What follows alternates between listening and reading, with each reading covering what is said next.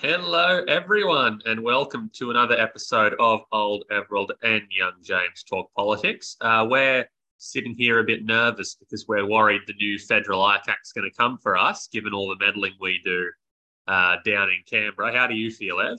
Well, we're first on the list, mate. That'll be something. We'll go down in in history. Uh, you know, James and Everald, the first two blokes they got uh, for corruption, and thing that'll get me on is that I've spent sixty years having getting free drinks from politicians down there, mate. Sixty years of free drinks from politicians, and they got to get me for that, haven't they? Oh, yeah, no, you, the, the the meddling is uh, supreme. You know, people talk about unions and think tanks and all those other organisations which meddle in Canberra, but we know we know that you're the one causing all the trouble. Um, well, let's let's start off on this, James. I've got to say that I, am appalled that the hearings are going to be held in in uh, private, except in exceptional circumstances. I think it should be the reverse. That all hearings are public, except when there's a very sensitive matter where the person there's some doubt about the whole thing and it could become a show trial you can declare some terribly sensitive matter occasionally and not public, but by and large they should also. I'm going for the reverse of what they want there. Why? I know that this was the price that Dutton put before Albo. I'll vote for the thing if you have the hearings in uh, in private, and, and I think there was a bit of an agenda there. But what, what do you think? Yeah, I, I think it's awful. Putting that aside, the federal ICAC bill is great. Like it's retrospective, um, it is independent, it is strong, it has a lot of really cool powers. Um, but the fact that the hearings, by and large, except for exceptional circumstances, won't be public, is um, it's not good. It's not good, and I I would like to see amendments moved in the parliament to make hearings public except in exceptional circumstances rather than private except in exceptional circumstances. You um you say that maybe that's the price they had to pay to get the Liberals to vote for it. Um, I suppose two things I'd say to that are, frankly, um, who gives if the Liberals want to vote for it or not? You've got a stunning array of independents and Greens on the crossbench who you could get it through with. Um, and secondly, it, it, doesn't even look like the Liberals might vote for it anyway. I've, I've heard, you know, overnight there's a lot of dissent within party ranks about whether or not they want to vote for it because some of them hate the idea of a federal ICAC altogether. I imagine, you know, your Angus Taylors, your Scott Morrisons, and your Michaelia Cashes don't want a federal ICAC at all, no matter how uh, public or private it may be. Um, so well, that puts Dutton's leadership on the line, isn't it? I mean, I think Dutton having realised he's only got 19% in the polls or whatever it is, and you know, realised he's got to look like a good guy. Uh, but I really think he's trying to wedge the, the independents. The independents have been the one that run with this. I mean, Helen Haines has pushed this bill for yeah. years, member for Indi. And all of a sudden, the two big parties try to cut them out. Now, this is a move by the two big parties. Part of their motivation is to say, let's make these independents look as if they're useless and we can do without them. And I think there's a bit of that sinister stuff in it. But you're right. If Albo wants to get this bill through, he can get it through. He'll have the votes in both the House of Reps and Senate, only by one or two, mind you, but he'll have the votes to get it through in the right way. And I can't understand why he's giving in on the privacy, uh, you know, while he's making an issue of the privacy matter. Well, it's it's really silly to me because, like, Let's make no mistake, through the Abbott, Turnbull, and Morrison governments, the coalition did not extend a single olive branch to Labor. Um, I don't understand why Labor would, in turn, try to extend an olive branch back because you, you don't get the same thing in return. Like if, if you put your hand on the hot frying pan, it burns you. You don't put your hand back on the hot frying pan think, oh, I wonder if it'll be nice and pleasant this time. We know what the Liberals do in power. They do not work bipartisan with the opposition. They freeze the opposition out of everything. Um, and no amount of caving on really important matters on a federal ICAC bill will change that. More importantly, though, um, I don't understand. Like it's it's absolutely bonkers that the Labor Party would be freezing out the independents because the independents are keeping Liberal Party members out of Parliament. aside from Dai Le, who rolled Kristina Keneally, and that's mainly because Kristina Keneally sucks, um, all of the teal independents knocked off Liberals. These independents are keeping Liberal Party members out of the parliament in blue ribbon seats. The only, like, it makes sense for Labor to be working with them intently.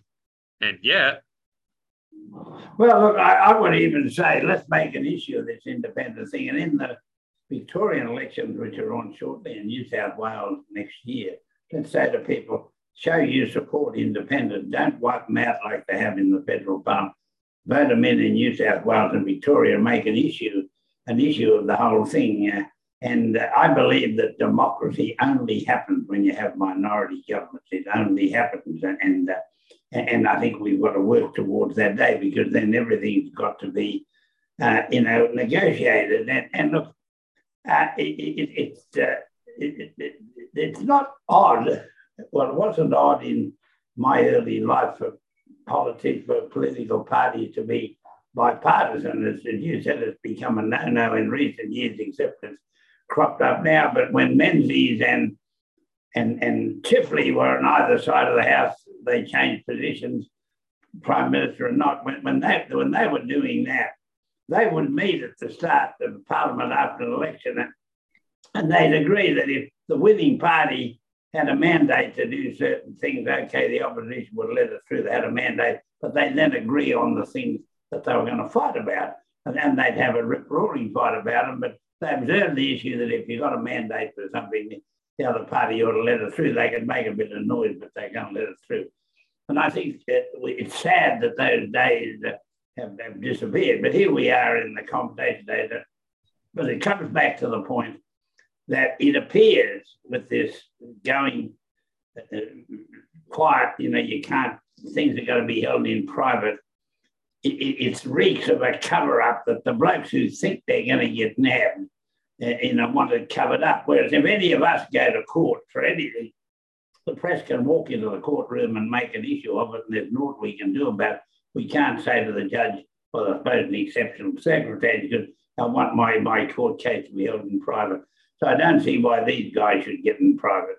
I was going to say maybe if you're in court for um, committing war crimes, you might get a private trial, but I, I don't think you've committed war crimes ever.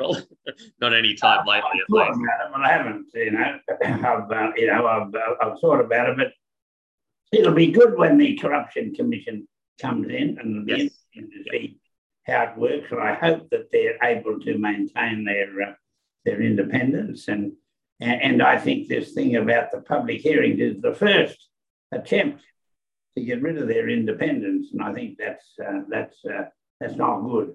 But I think we should praise the independents led by Helen Haines, who were the only ones who carried, you know, the, the banner for ICAC, you know, when Morrison and Turnbull and all those guys were in.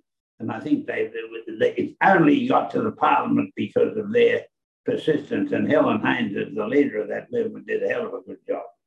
Absolutely. She, she's excellent. She's been fighting for it.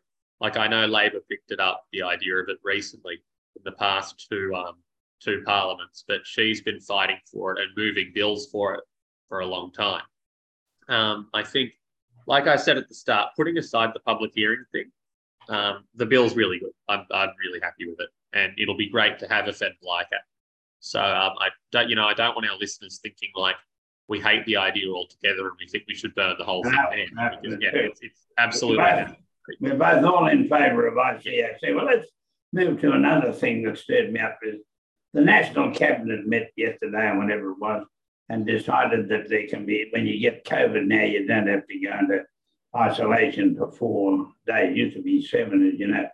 And now they're saying, no, that's off. And that disturbed me a bit because we're still having a fair number of deaths every day and there's no evidence that we got rid of uh, COVID from this country. I mean, we've made hellishing good steps forward, but I, you know, I was disturbed that with people still dying, uh, we've cut out the isolation period. What, what's, what do you think about that?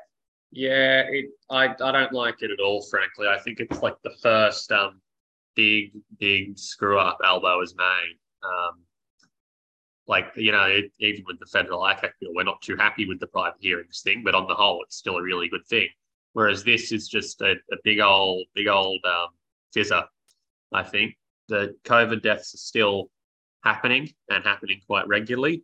Um, we still don't fully understand the effects of long COVID. Um, personal responsibility with sickness in the Western world does not work because, unlike other societies around the world, unfortunately, we are not a communitarian people. Um, people get the shits if you just ask them politely to wear a mask for the benefit of other people in society. Um, people won't do it. Um, I've, you know, I catch the train into work and uni and that. And ever since the mask mandate stopped being a thing, mask usage, I'd, I'd say during the mask mandate, probably 60, 70% of people on trains had masks on. Now you'd be lucky for it to even be 20% um, because we're just not, you know, Dom Perrottet can wax on about individual responsibility all he likes. Realistically, with a virus, it's not individual responsibility. The only way to take absolute individual responsibility now is to lock yourself at home and never leave um, because you get a virus by having it transmitted to you from other people. You don't just get it out of thin air. Oh, you do get it out of the air, but from other people. Um, so, like I said, unfortunately, we in the Western world are a society who hate making sacrifices for the betterment of other people. Um, we hate doing a small gesture like wearing a mask to protect our fellow commuters. Um, and so, this whole individual responsibility thing is quite scary to me, realistically, because there's going to be COVID everywhere. Yeah, well, and it is, and, and, and as you say, Australia hasn't been in the habit of looking after one. I remember when I first went to Japan, it was sort of folklore in Japan, no laws about it. But if you you had a cold or the flu, or not just a cold, you were expected by society to wear a mask. So I used to get around Tokyo, seeing all these people wearing masks. I mean, not a majority, but you knew that our people had a cold and they protected the community. And this happened naturally. And it's interesting to note that Japan has got one of the greatest rates of longevity in the world. You live longer in Japan than anywhere else. And I reckon it's because people have protected one another from various ailments by wearing masks when the community uh, decided it shouldn't. And we've never reached that point in Australia, have we? No. And it's, it's things like that that make this strategy of personal responsibility non feasible. Um, because, like, like I said, you know, with a virus, it's it's not like you can unilaterally stop it. So you, you, people can take personal responsibility for their weight, for example. You know, they can eat well, exercise, get eight hours of sleep a day, and get fit. Um, it's not like someone walking past can breathe on them and make them fat. Now, with the virus, it's different because you can wear your mask. Uh, you can travel in non-peak times of the day. You can work from home two, three days a week after negotiating with your employer. You can only go to the shops and do big grocery shops rather than going out a lot. You can avoid pubs, clubs, and restaurants, whatever. You can do everything you can. Um, but if some clown on the train seat next to you one day on their way to work has the virus, sneezes all over you, they're not wearing masks, you might well still get it. Um, and again, at a time where we don't know enough about long COVID, uh, deaths and hospitalizations still happening. Uh, the whole COVID is over thing, I, I don't like it. Yeah, well, I think it's it's no good. Let me just drop something else into the into the conversation. Uh, it's about the Indigenous uh, referendum, the Voice rep- recommended, which I'm, I'm, campaigning for yes now. I made three speeches in the last couple of weeks on this subject, saying, giving both sides of the argument, but saying this is why you know I'm, I'm going to uh, vote yes. Now, one of the things that arises in every meeting is that the suggested wording that Albo and Linda Burney have put out in good faith, and it was a good attempt to start the debate. But people have got up and said to me, I don't trust politicians. We could pass this referendum and give uh, this, voice, tell, say that this voice uh, parliament or whatever they're going to call it, the voice meeting, it doesn't have, uh, it, it can make recommendations to the parliament. But people said, I want to have it written into the constitution where it says the voice will have no legislative powers. It will have no, they want those words because they don't trust pollies, uh, you know, to handle handle the situation. And they, they also want Worthman to say, and, and if, if they are to get any more powers, it must be subject to another referendum. Now, that's that's arisen at every meeting. The issue they want to spell out. This will have no legislative power. Now, are people going? You're a good lawyer, mate. Are people going over the top on that, or is this an issue the government ought to fix before the referendum? I mean, I think it's a pretty um, counterintuitive argument, I suppose, because like on on one hand, you know, we've we, we talked about the the federal ICAC before and how the the hearings are going to be majorly in private, and the reason that the logical reason sort of there is politicians don't like something that challenges their power, it challenges their status in society. And then on the other hand, you've got people worried that Albanese is going to legislate to give an Indigenous fella veto powers to all legislation in this country. Like you, people will will go to their grave saying politicians are evil, power hungry. They will not do anything for the betterment of society, and then turn around in the same breath and say, "Oh, but Albo wants to create a third chamber of parliament to make it even harder to pass legislation." Like no sane politician would make it harder for themselves to pass legislation. True. I mean, that argument doesn't count. But it wouldn't hurt to add to the thing the voice shall have no legislative power, uh, but shall make recommendations to the parliament. Yeah. That would make it clear, yeah. wouldn't it? Oh, yeah, yeah, yeah. That, that, I that think would that would head off people. There's a lot of people are going to stir up a, a no vote on this issue. Uh, that, that, as quick as a flash, Parliament is going to give these guys powers. And this is just a little Swato thing that yeah. And, and I'm hoping that, that we might be able to get a clarity because uh, there, there is a hard job out there to get this through. Now, I believe it can get through, and, and I'm going to campaign hard to get it through. And for those, and I've said to people in all the meetings, there were some people I've up and said this under no circumstances will I vote for this thing. And, and, and I've said, well, they've said it to me afterwards, you know, there's no, no circumstance. And I've said to them, if you think that by voting no to this referendum, you're going to get rid of the Indigenous aspirations, the Indigenous people wanting to have themselves rec- if you think you're going to get rid of it, you're the most naive person under the sun all that you're going to do is make them more militant to demand something more. And, and, and you won't achieve a damn thing by voting no. Am I right or wrong? Well, it, it, exactly. Like a, a no vote for the referendum on the voice would um, quite rightly be a massive. When I say quite right, like Indigenous people would quite rightly feel slapped in the face, because at the end of the day, Indigenous people make up what like two point five percent of the population.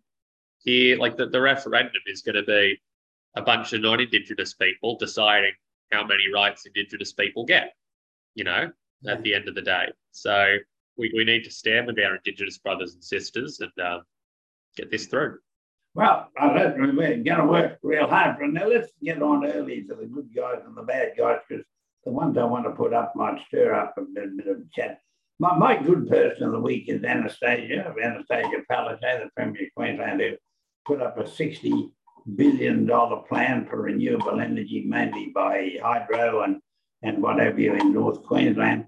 And, and it's a, uh, and, and it, it's a hell of a lot of money and it's going to put Queensland ahead of the targets to get down to net zero and, uh, you know, whatever. Now, she's been caned on various sides for wasting 62 billion. People saying it won't work and all these renewable things, they fall over.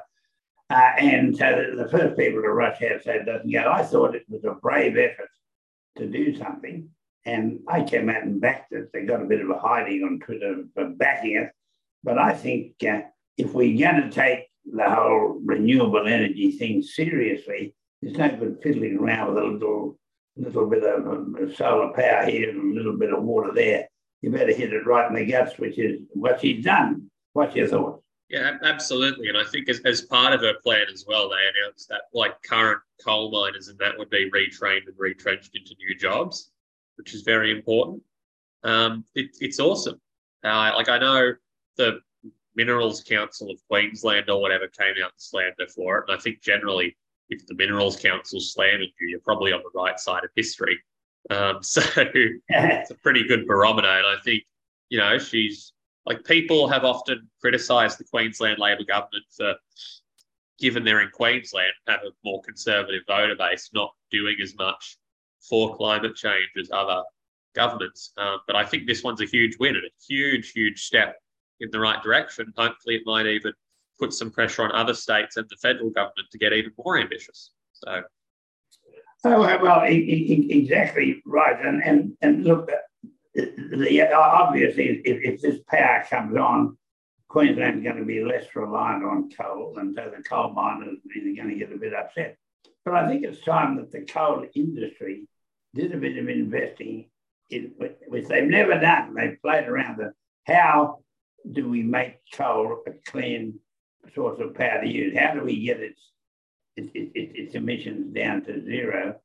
Countries like Canada are, are still making a big attempt to, to do it. it. It's costly, but eventually it'll come down like most things. But I hope that this thing forces the coal industry to say, well, if we want to survive, we better clean up our act and go everything out of the way to clean up our act, which they're not going to do while we pander to them, are they?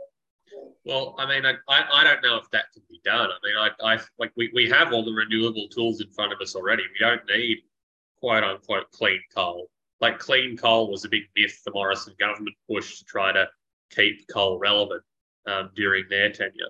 But we like we've got, you know, vast plains in this country for solar power, wind power, hydroelectric power. Um, we, we have a country blessed with all the national and ecological infrastructure to be the, the renewable energy superpower of the world. I mean, think of how much desert we have. We could stick a bunch of solar panels and not just power Australia, but power the entire Asia Pacific. Yeah. Um, so I, I, think, like, I think part of Annastacia's plan was to have like the largest solar farm in the southern hemisphere or something in Queensland. Yeah. So, you know, it's it's it's awesome to see that the switch to renewables going well. Well, it's interesting. All I'm saying is if the coal industry wants to save itself, it's now it can't rely on governments. It's oh, got to take action. It's got to take action. The, the ball's back in in their court. Absolutely. Now, and who's your good person of the week? Um, my good person of the week is soon to be High Court Justice Jayne Jagot or Jago or Jago. I don't know how to pronounce it. It's like French J A G O T. Um, she's just been appointed um, by Mark Dreyfus to replace the soon to be retiring Patrick Keane. Uh, she's a great judge. She's on the federal court. Uh, with all due respect, she's a considerably better appointment than the Morrison government's last two appointments to the High Court when they tried and hopefully failed to politicise the court uh, by appointing people who they think will make judgments more favourable to them. Whereas under Mark Dreyfus, we're back to appointing the best people for the job. Um, we're going to have a first majority female High Court for the first time ever. Uh, when Her Honour steps up to the job, and that's really cool. Like we didn't have a single female High Court judge until Mary Gaudron was appointed in like the 80s. Um, and then after her, it took until the 2000s for a second. And now we're going to have a majority female High Court in a couple months' time, which I think is just awesome. Uh, there's obviously still a lot to be done in the legal profession in terms of diversity and inclusion. Like most partners are still male, there's still institutional sexual assault and in the profession and those sorts of horrible power dynamics. But an all female high court, uh, sorry, a majority female high court is a, a big win. It's a big win.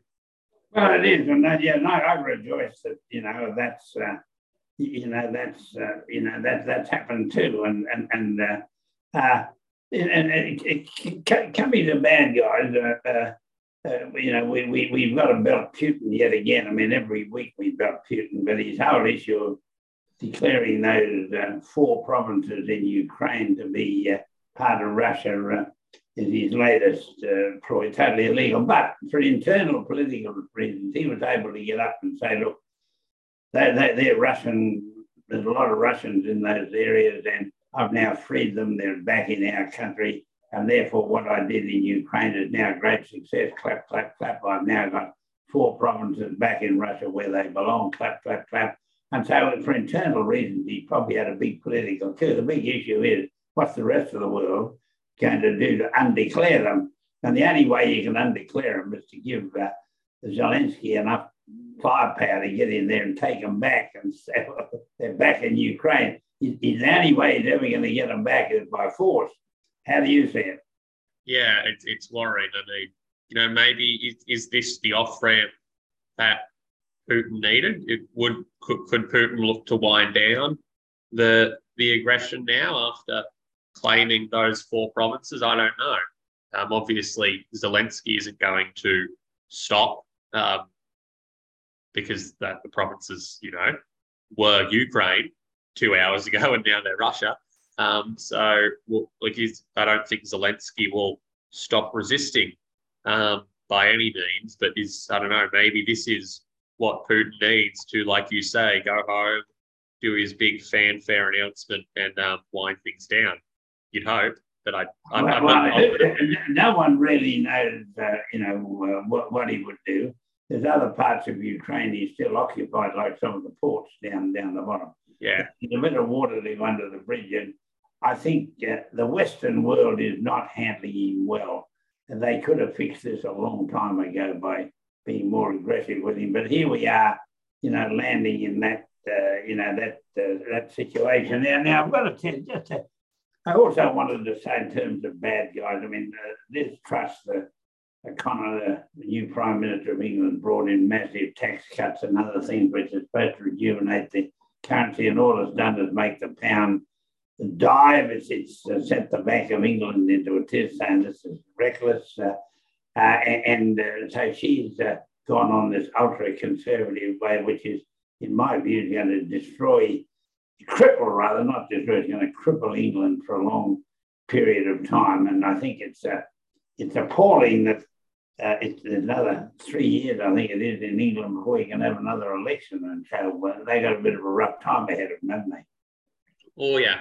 Oh, yeah. I mean, I am. Um, the so that the Liz Truss tax cuts are even worse than the level three tax cuts that Morrison passed here in terms of giving a whole heap of money to the richest people in society. Um, like no one, no economist thinks this is a good idea, um, be it an English economist or abroad.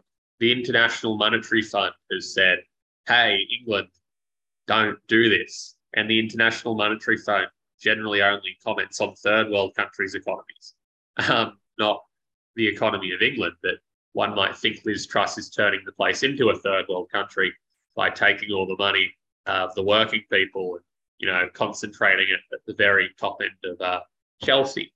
But yeah, it's to do it, it's it's it's awful stuff. Look, in all my life, politicians have been getting themselves elected by promising tax cuts or doing it in order to stimulate the economy, and I've never anyway, whether it's Australia, anywhere else, America, Britain, anywhere else, seeing a tax cut work. All that a tax cut does is make a few more guys wealthy. The theory of trickle down economics has never trickled down, it's always trickled up, it's never trickled down. This business say, look, we're really doing this because all this money you're giving us is now going to make the poor wealthy, which is absolute crap. It is pure a pure welfare handout to the wealthy. Now the wealthy get around criticising the poor for getting welfare handouts, but they take a welfare handout whenever they get the tax cuts they demand. And what's cynical about it is most of them do their best not to pay any tax anyway. You know, and so it's a, one of the more cynical things I've come across in my life. Yeah, it, it just hurts me to see, especially knowing there are so many Britons out there who um, you know, are struggling to heat their homes in the winter, are struggling to put food on the table. After all that, like that country was ravaged during the pandemic. You know, they had seriously long lockdowns.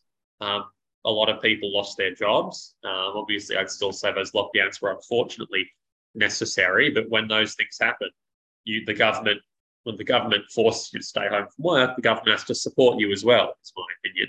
And instead of the government supporting the poorest people over there, um, they are Liz Truss has turned around and said, "Hey, we're going to give a lot, a lot of money to the richest people." Now, I saw a poll come out uh, over past couple of days. It has the Tories polling at like twenty one percent. Uh, now, in a first past the post country like the UK, if those numbers were to hold all the way until a general election, they surely wouldn't. But if they were to, the Tories would be wiped off the map even worse than the Liberal Party were here at the last election. Um, two years is a long time, obviously, but Yeah, I think that's right. Well, now, who's, who's your, uh, who's your, have you had a bad guy for the week? Um, so my my bad guy of the week, and bad is a bit harsh, but um, I'm going to say the um, Chinese women's basketball team.